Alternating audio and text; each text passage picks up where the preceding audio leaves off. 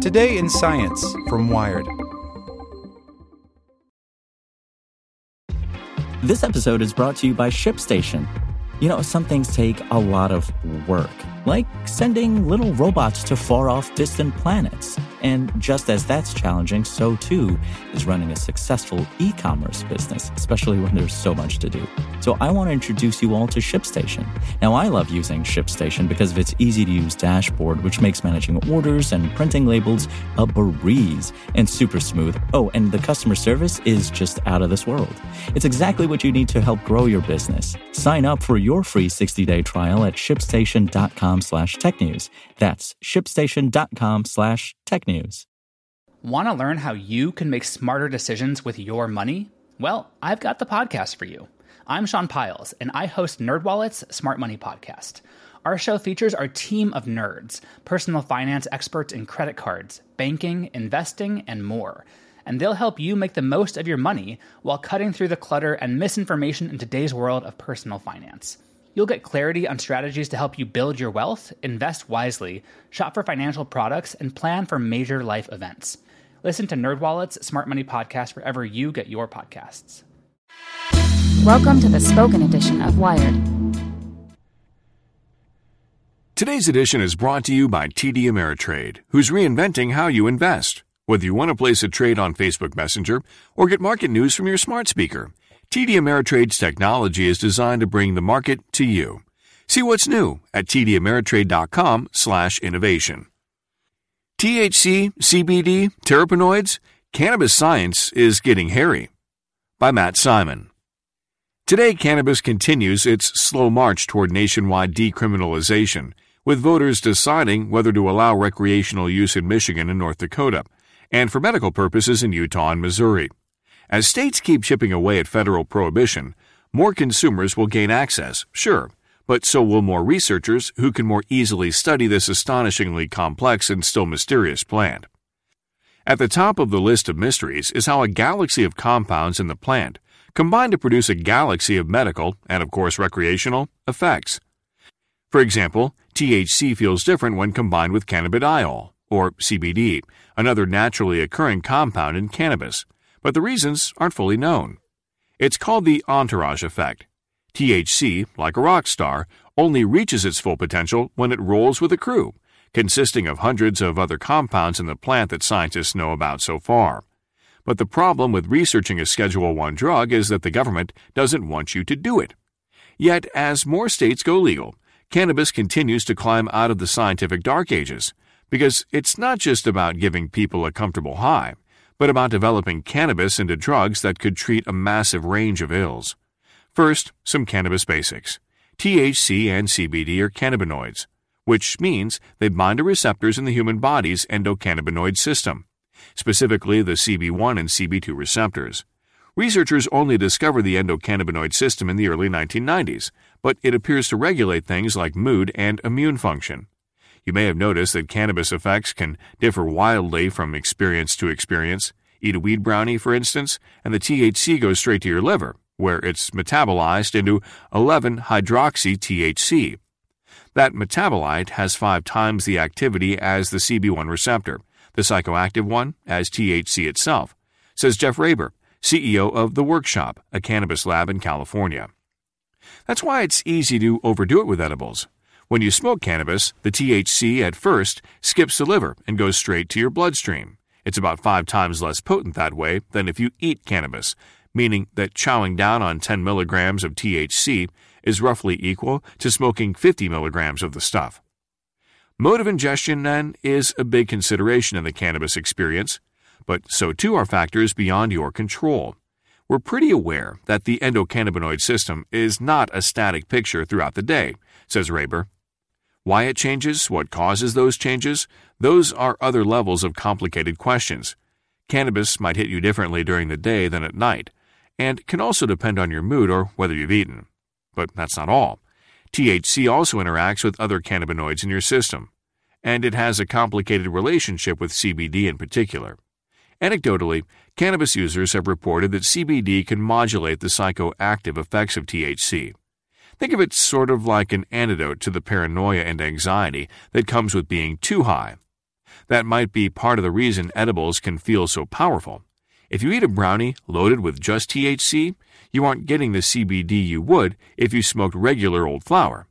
Not that some manufacturers aren't also adding CBD to their edibles. CBD is so hot right now, but it's hard to find flower with high CBD. Cultivators have, over the decades, bred highly intoxicating THC rich strains at the expense of CBD. With cannabis growing more legitimate as medicine, researchers are finally putting hard data to these anecdotal reports. They're beginning to understand how CBD might modulate the often unwelcome effects of THC. Consider the drug Marinol, a synthetic form of THC available since the 1980s. It's a good appetite stimulant but it's also good at getting patients high and paranoid. When you just simulate the CB1 receptor with this pure molecule, it's very intoxicating and patients don't tolerate it very well, says Addie Wilson Poe, who researches cannabis for pain management at Washington University in St. Louis. However, give patients a drug like Sativex, which combines THC with CBD, or even pure cannabis flower or extracts, and they tolerate it much better. We specifically see that CBD protects against the paranoia and anxiety and the racing heart that THC produces, Wilson Poe says. It all comes back to the psychoactive CB1 receptor. THC is an agonist that fits nicely into CB1, activating it. CBD can't do that at the CB1, but it does sort of sit in the pocket, says Wilson Poe. It can compete with THC for the spot in the receptor, which means that if you take CBD with THC, there may be fewer receptors available for the THC to activate, thus modulating the psychoactive effects, like paranoia. That's probably not the whole story, Wilson Poe says, because CBD has at least 14 distinct mechanisms of action in the central nervous system. So it does a little bit of something at a whole bunch of places.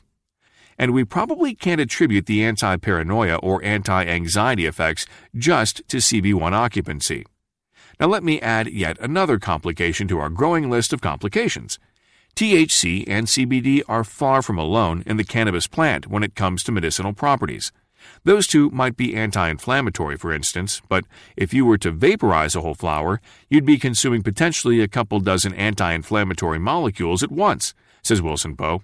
In this sense, I think of whole plant cannabis as a multivitamin for inflammation, because there are so many important compounds at play some researchers prefer the term ensemble effect over entourage effect.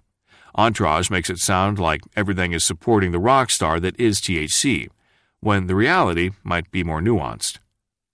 There might also be medical applications when you don't want the entourage effect at work. One of THC's more famous treatments, for instance, is for lowering eye pressure to treat glaucoma. We found that it works, and THC does a nice job says Indiana University Bloomington researcher Alex Straiker, who studies cannabinoids. But it's actually blocked by CBD. People often think, oh yeah, CBD and THC work together. But in terms of CB1 receptor signaling, they actually oppose each other, or at least CBD opposes THC. That's not to say, though, that CBD isn't having some sort of beneficial effect on its own when it comes to treating glaucoma. Plus, there are many other kinds of receptors in the endocannabinoid system that these compounds could be targeting. It's messy, Straiker says.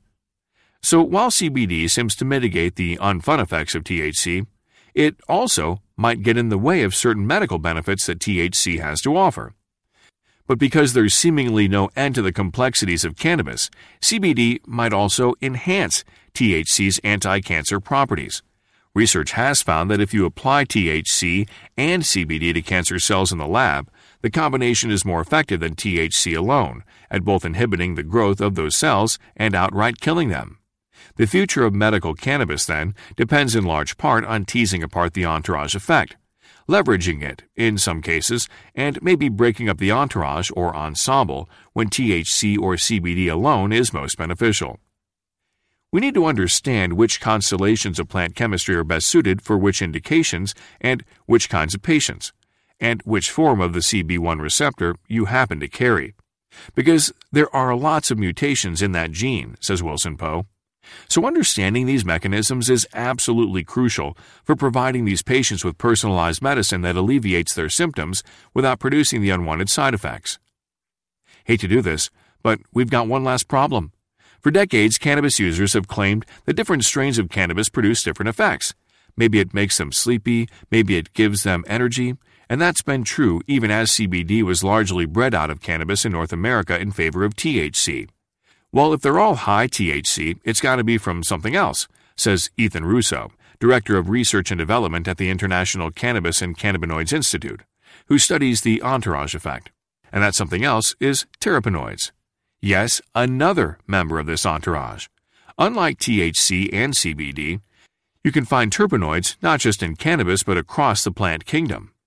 They're handy little molecules that plants use to ward off insects, and they're what give cannabis that characteristic smell.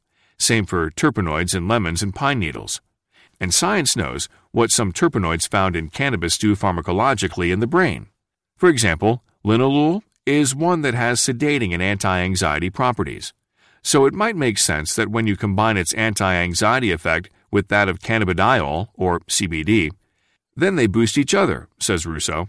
The entourage effect, the ensemble effect, whatever you want to call it, the phenomenon might get more complicated before it gets clearer. But researchers continue to tease apart the chemistry of cannabis, unlocking its true potential as a medicine. Mystery almost solved. Want to learn how you can make smarter decisions with your money? Well, I've got the podcast for you. I'm Sean Pyles, and I host NerdWallet's Smart Money Podcast. Our show features our team of nerds, personal finance experts in credit cards, banking, investing, and more. And they'll help you make the most of your money while cutting through the clutter and misinformation in today's world of personal finance. You'll get clarity on strategies to help you build your wealth, invest wisely, shop for financial products, and plan for major life events. Listen to NerdWallet's Smart Money Podcast wherever you get your podcasts.